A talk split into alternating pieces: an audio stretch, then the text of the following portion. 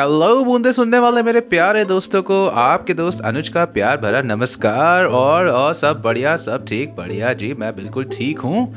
लेकिन कुछ है जो इस समय ठीक नहीं चल रहा है हमारी इंडियन क्रिकेट टीम में।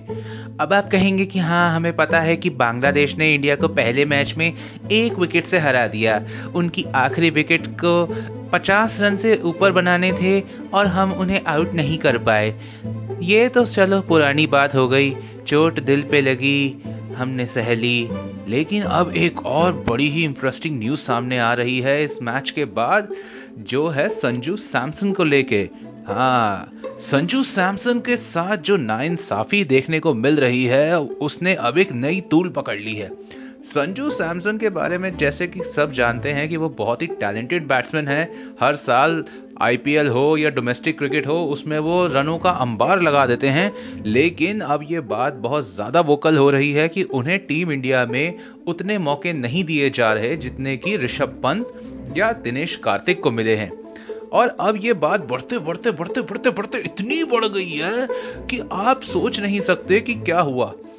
आयरलैंड आयरलैंड, याद है आपको? हमारी टीम गई थी आयरलैंड, उन्हें हरा के आई, एक दो रन से जीते भी थे। वो बड़ा वर्ल्ड कप में भी बहुत अच्छा खेले। अब आयरलैंड के क्रिकेट प्रेसिडेंट ने सीधा सीधा संजू सैमसन को ऑफ़र दिया है ऐसा जो अगर आप या मैं सुनेंगे तो शायद हम लालच के मारे हाँ ही कह दें।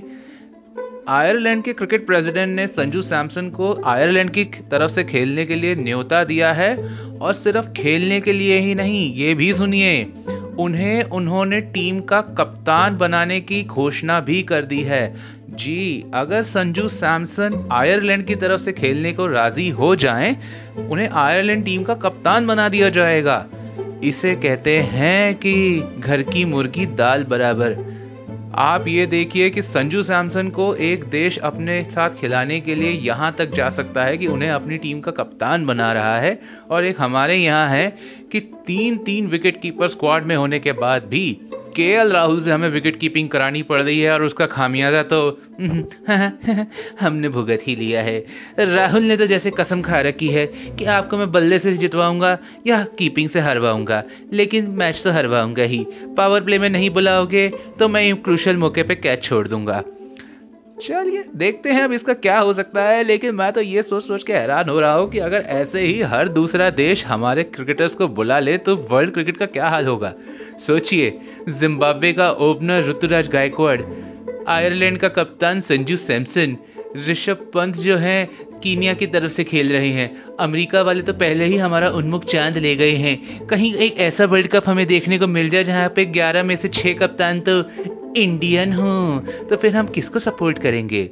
अगर आप ये मानते हैं कि संजू सैमसंग को ये डिसीज़न एक्सेप्ट करना चाहिए तो ज़रूर इस वीडियो पे कमेंट करें और हम आपका मैसेज टीम इंडिया तक पहुँचाने की बिल्कुल कोशिश करेंगे। सुनते रहिए बूंदे पॉडकास्ट अपने दोस्त अनुज के साथ। सिया